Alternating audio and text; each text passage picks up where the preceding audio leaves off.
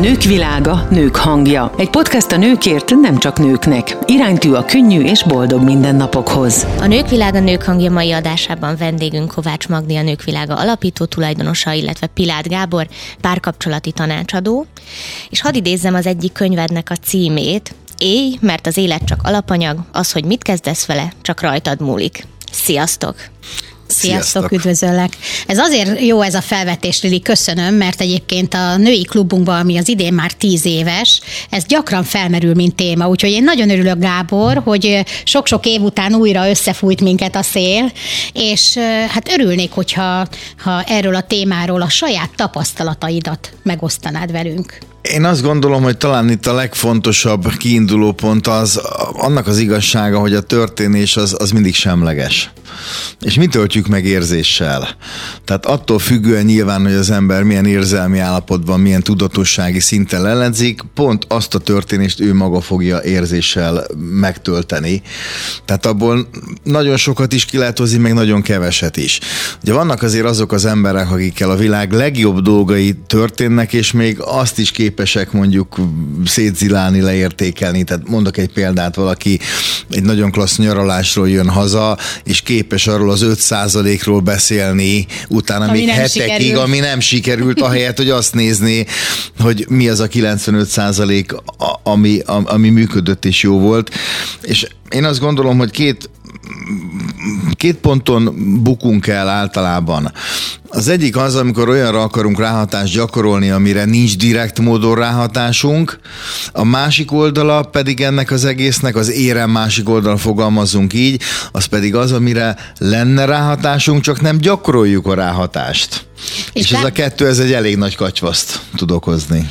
Gábor, ezeket a tapasztalatokat, ezeket te magad gyűjtötted össze az életed során, és az vezetett erre az útra, hogy ezt megírd, illetve embereknek segíts, vagy mi az, ami késztetett, hogy elindulj ebbe az irányba? Csak arról vagyok hajlandó írni, amit magam megtapasztaltam, és bizonyosságom van benne, tehát ez, a, ez az alap. Én 22 évig vezetői és sales tréningeket tartottam, több mint 30 ezer embernek nagy megtiszteltetés megtiszteltetéssel az utóbbi, az legutolsó 5-6 évemet az üzleti világban azt nagy multiknak a csúcsvezetésével töltöttem, és hogy mint hogy írtam két könyvet a saját szakmámban, egyet az értékesítőknek, egyet a vezetőknek, így azt gondoltam, látva a párhuzamot a magánélet, a párkapcsolat, zűrzavari és a céges világ között, mert nagyon nagy párhuzam van. Ez, ez pont bele Nagyon nagy párhuzam van. Tehát a lefektetett játékszabályok hiánya, az elkövetett etikátlanságok, a biztos pont nélküliség, a zűrzavar,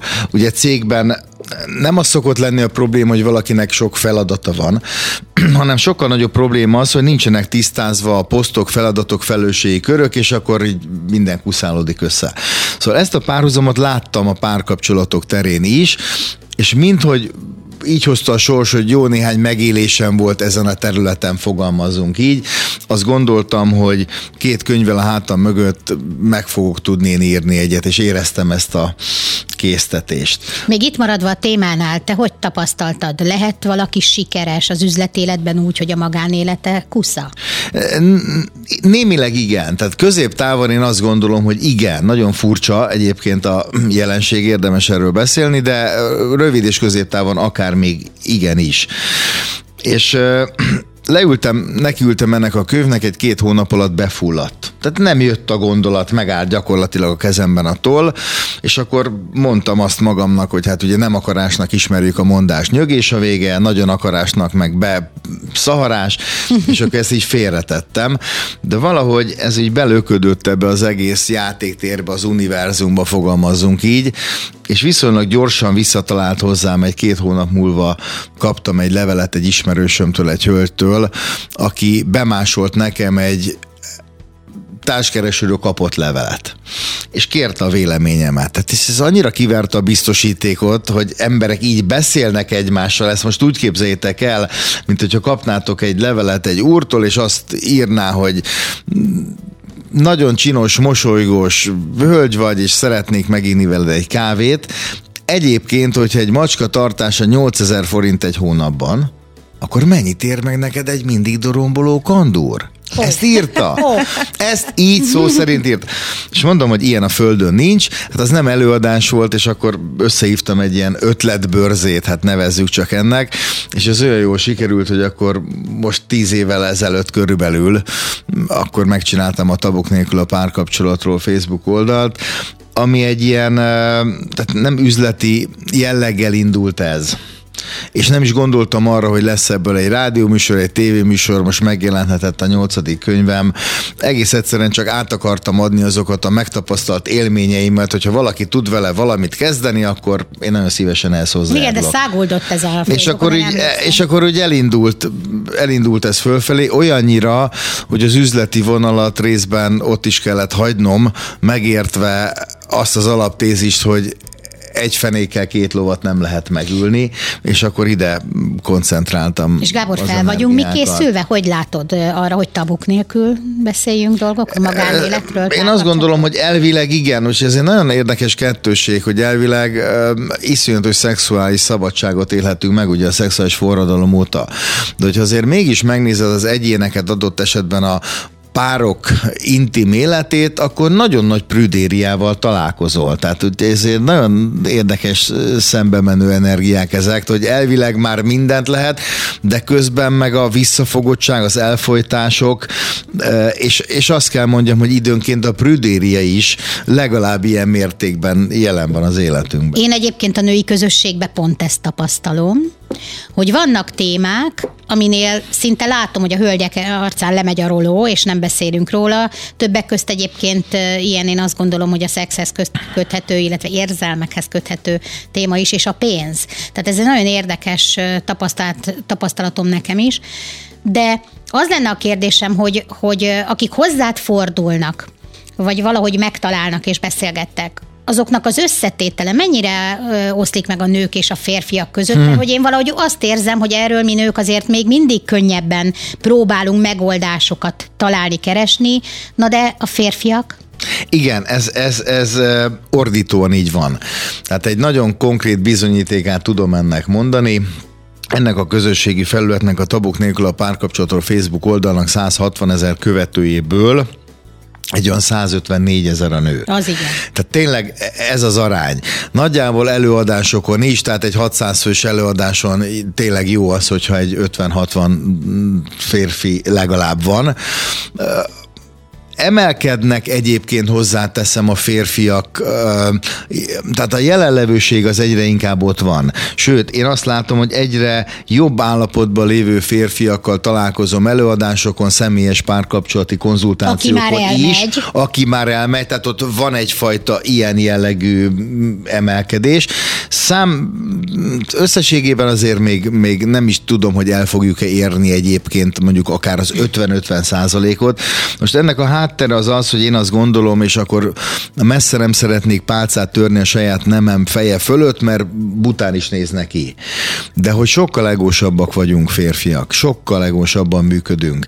Mondok egy példát, egy szakítás után egy nő sokkal inkább azt az irányt viszi vagy veszi, hogy fog egy százas papírzsebkendőt, ezt egy nap alatt telesírja, ezt egy hétig folytatja ezt a műveletet, majd kipucolja magában a dolgot, és úgy elengedi és nyit. Egy férfi sokkal inkább hajlamos arra, hogy a szakítás utáni harmadik nap már máshol gyűri a lepedőt. Soha nem teszi rendbe az előző szobát, am, amiből kijött, és rányítja a következőt. Tehát, mint hogyha az lenne az elképzelés, mondjuk egy háromszobás lakás esetében, hogyha összenyitjuk az ajtókat, akkor rend lesz. De hát sajnos attól nem lesz, lesz rend. Egy férfi például sokkal nehezebben viseli azt, hogyha a párja magasabb beosztásban van. Többet keres, nagyobb ráhatása van az életre, de sokszor még azt is, hogyha nagyobb autóval jár. Tehát ilyen szempontból igen, a, a férfiak egy kicsit, én azt mondom, hogy egósabb állapotba kerültek és rögzültek ebben az állapotban. Ha bár nyilván ugye mind a kettőnek ott kell lenni, az egy párkapcsolatot egy ember nem tud elviselni, elvinni a hátán. Tehát mind a két fél, a férfi és a női energia jelenlétére is szükség lenne, és nyilvánvalóan, hogy fogalmaz az erről való kommunikációról, mert hogy én azt látom, hogy egy párkapcsolatban nem az a baj, amikor veszekedés van, hanem sokkal nagyobb baj az, amikor már veszekedés sincs. Hát igen. Mert ott már, ott már a vég közelébe vagyunk, sőt, ugye erre mondják azt, hogy, hogy ha egy nő hallgat egy párkapcsolatban, akkor két dolog történhet, vagy meghalt, vagy a párja van életveszélyben. Tehát, hogy az már, az már tényleg ott a szakadék szélén állva az utolsó mozzanat, amit látunk, hogy mondjuk egy nő hallgat egy párkapcsolatban. De hát a kommunikáció az egyetlen eszközünk ebben az egész univerzumban. Tehát ez azért megkerülhetetlen igazság, hogy amit nem lehet kommunikációval megoldani, azt meg kell oldani még több kommunikációval, okay. mert nincs rá eszköztárunk más. De hogy lehet nektek férfiaknak segíteni? Értem, hogy valahogy próbáljuk meg kicsalogatni a mondatokat, ami azért nőként nem mindig egyszerű, mert én is vagyok olyan cipőben, hogy mire, mire a párom válaszol addigra, én már azt is tudom, hogy mit akar mondani, és már türelmetlenül mennék a következő kérdésre. De mit, mit tanácsolsz, vagy mik a tapasztalatait, hogy hogy tudnánk mi segíteni abban, hogy ezek az elakadások valahogy, valahogy tovább gördüljenek? Mert én azt gondolom, hogy legalábbis most a magam korosztályáról beszélve, ahol már a gyerekek kirepülnek, az én környezetemben is nagyon sok a vállás, meg nagyon sok az elhidegülés, nagyon sok a, a magányosodás, és akár párkapcsolatban is hogy hogyan lehet ebben, ebben segítenünk egymásnak. Mert én azt gondolom, hogy az érzések mindenkiben ott vannak, meg az igények talán. Igen. Na most a, a, az nagyon fontos tudni, hogy a, a probléma soha nem ott van, mint ahol jelentkezik. Soha nem ott van. Ott manifestálódik, ott megnyilvánul, de nyilván nem onnan indult. Tehát amikor valakinek megjelenik testi szinten mondjuk egy tünet. És ebből nagyon sok lehet. Itt szúr, ott fáj, amott bizsereg, millió egy megnyilvánulás lehet. Nyilván az se semmiből alakult ki, hanem annak már voltak előzményei, voltak jó előjelei, jó. amit vagy nem láttunk, vagy nem akartunk látni, és akkor ez ide jött, ide futott ki. Na most itt ennél is én azt gondolom, hogy egy nagyon profán dolog van a háttérben az pedig az, hogy, hogy amikor elindul egy párkapcsolat, akkor minden esetben az van, hogy, hogy őszintén az ember úgy lelkesen és úgy mond, beszél. És a másik és meg megért. És érdeklődik. A másik meg szintén érdeklődik és elfogad. Elfogad. És megélik ezt az önzetlen, önfelett kommunikációt, hogy bármit lehet mondani, és arra van egy megértés. Na most ha ez az állapot valahogy nem áll be, akkor a szerelem beteljesedésével ez nyilván kiteljesedik, és az ember még azt is megvallja, amit még saját magának se vallott meg soha, de ebben a őszinteség érzésben elmondja a másiknak. És ezt élik. És ezt rögzíteni akarják ezt az állapotot, ezért meg is beszélik, hogy legyünk mindig őszinték egymással. Ez egészen addig tart, amíg az egyik haza nem megy, és el nem mondja egy gondolatát, vágyát, ötletét, vagy bármiét a másiknak, és még az se kell, hogy feltétlenül szexuális témában legyen. Mi a reakció? Hülye vagy? Te most ezt hogy gondolod? Hogy jut ilyen eszedbe? Tehát megkapja az első leértékelést ezek után már sokkal óvatosabban fogja elmondani esetleg ugyanazt a vágyát, gondolatát, vagy bármiét, és amikor ott is megkapja a leértékelést, akkor nem fogja elmondani. És erre nagyon könnyen rádobjuk, hogy hát olyan őszintétlen. Csak azt felejtjük el, hogy az az egyik oldalról, amikor őszintesség van, akkor a másik oldalról ott kéne lenni az elfogadásnak. Nem az azért való rajongásnak és beleegyezésnek, de legalább annak az elfogadásnak, hogy a másiknak van egy ilyen ötlete és gondolata. Na hát én azt gondolom, hogy itt kezd el elcsúszni ez a dolog. Tehát valahol ezeket az alapokat kéne helyreállítani, hogy a másik elmerje mondani. Én is édesapámtól nagyon sokat hallottam, egy nagyon tisztességes, nagyon vonalas mérnök ember az apukám, akivel a mai napig hihetetlen jóba vagyunk, mindkét szülőmmel. De emlékszem, hogy azért én egy viszonylag zűrös gyerek voltam azért, hát egy fiúnak ilyennek kell lennie, nem? Azért stiklisnek kell lennie bizonyos szinten.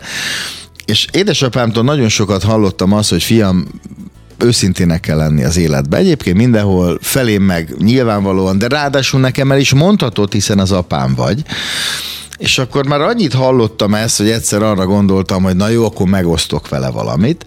És amikor elmondtam az adott élményemet, akkor utána, hát persze nem fizikailag, de azért mégis virtuálisan előkerült a százaszög, a samukalapács, és úgy véletlenül kilettem szögelve a konyha falára, uh-huh. és ott valószínű, hogy lógva ott a kereszten végigfutott az agyamon az, hogy hát Na, ilyet é- soha. érdemes itt őszintének lenni, és ez nagyon érdekes, mert, mert általában a gyerek ugye akkor hazudik, Persze nyilván ő is elkövetheti az etikátlanságait, amit próbál leplezni, és megmagyarázni, önigazolni, meg ismerjük a folyamatot. De hogy általában egy gyerek akkor hazudik, ha nem lehet őszinte. Mert érdekes, hogy a haveroknak elmondja, mert nem minősítik érte. A szülőknek már nem. Na most egy párkapcsolat ugyanez a helyzet, hogy lehet itt kommunikációs trükkökről, meg mindenről beszélni, de amíg valaki nem érzi azt, hogy ő lehet őszinte, mert ott elfogadás, minimum elfogadást érez a másik oldalról, addig 860 könyvet elolvashat elvégezhet ezer tanfolyamot, elmagyarázhatja neki bárki, hogy itt őszintének kell lenni, mert eh, látszat ellenére így működik jól a világ, nem lesz az. Hát de mitől lenne az? Ha gondoljunk bele az ő helyzetében, mi se lennénk azok, most házhoz nem megyünk a pofonér, ugye szokták mondani. Tehát ez az egyik nagy kör. A másik pedig a, én azt gondolom, hogy az önismeret, mert amikor úgy nyilatkozunk emberekről, hogy őszintétlen, az, az egy sokszor helyes megállapítás, de az a felszín. Emögött az esetek döntő részében az van, hogy az illető nem velem akar őszintétlen lenni, hanem egész egyszerűen magával saját se őszinte. Magával.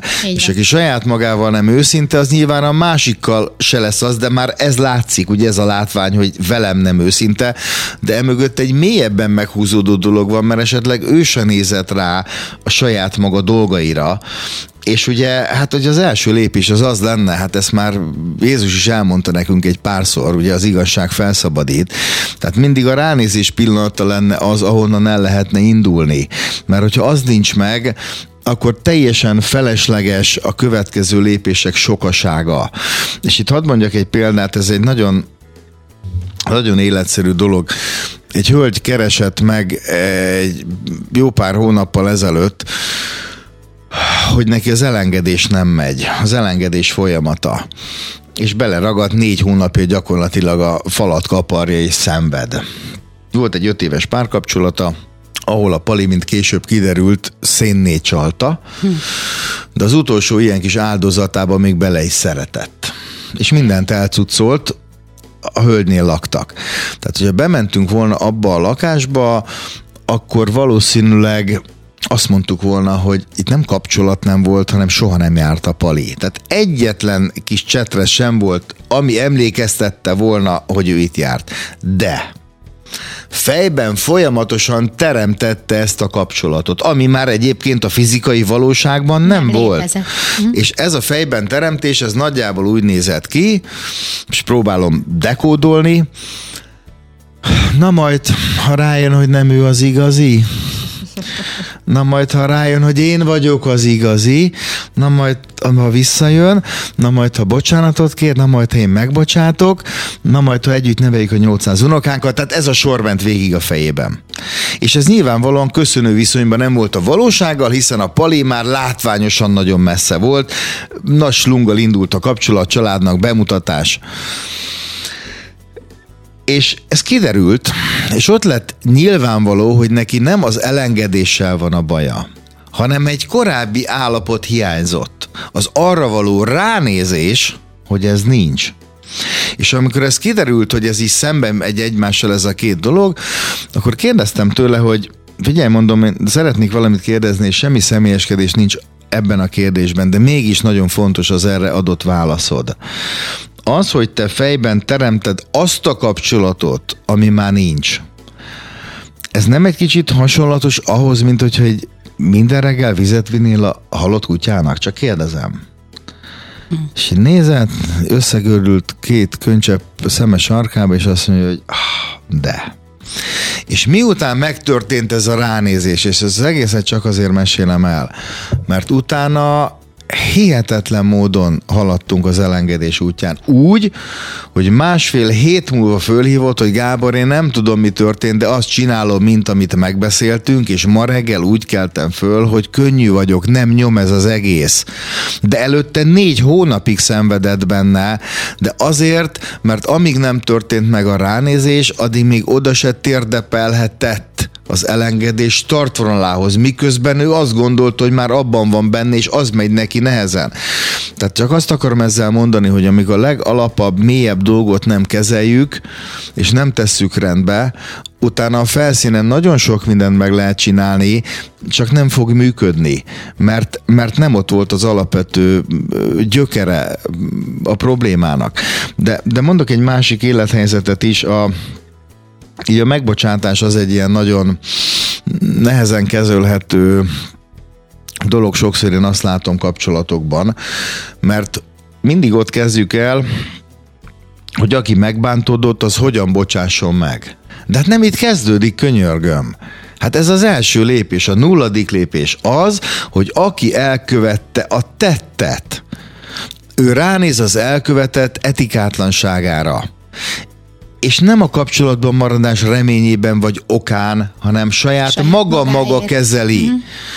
És miután ez megtörtént, és letöltötte mondjuk a magára kirót büntetését, vagy, vagy csak egyszerűen ránézett és kezelte a saját etikáját, utána kérheti a visszavételét a csoportba és a megbocsátást, mert hogy a másiknak csak itt nyílik meg a lehetősége két irányban hozzáteszem, csak két irányban. De nem találkozol azzal egyébként, mert én férfi körökben, nagyon sok ügyfelem például erről számolt be, élvezem a bizalmukat, nagyon-nagyon érdekes volt, hogy, hogy az önmaguk büntetése, is egy olyan csapda, amiben benne tudnak Abszolút. E, e, nem is a büntetésen van a kvázi a lényeg, tehát egyszerűen csak ugye, amikor a, a tanár már nem tudja kezelni a gyereket és kiküldi, akkor le, letölti a büntetését a gyerek az az öt percet a folyosón, és visszajöhet.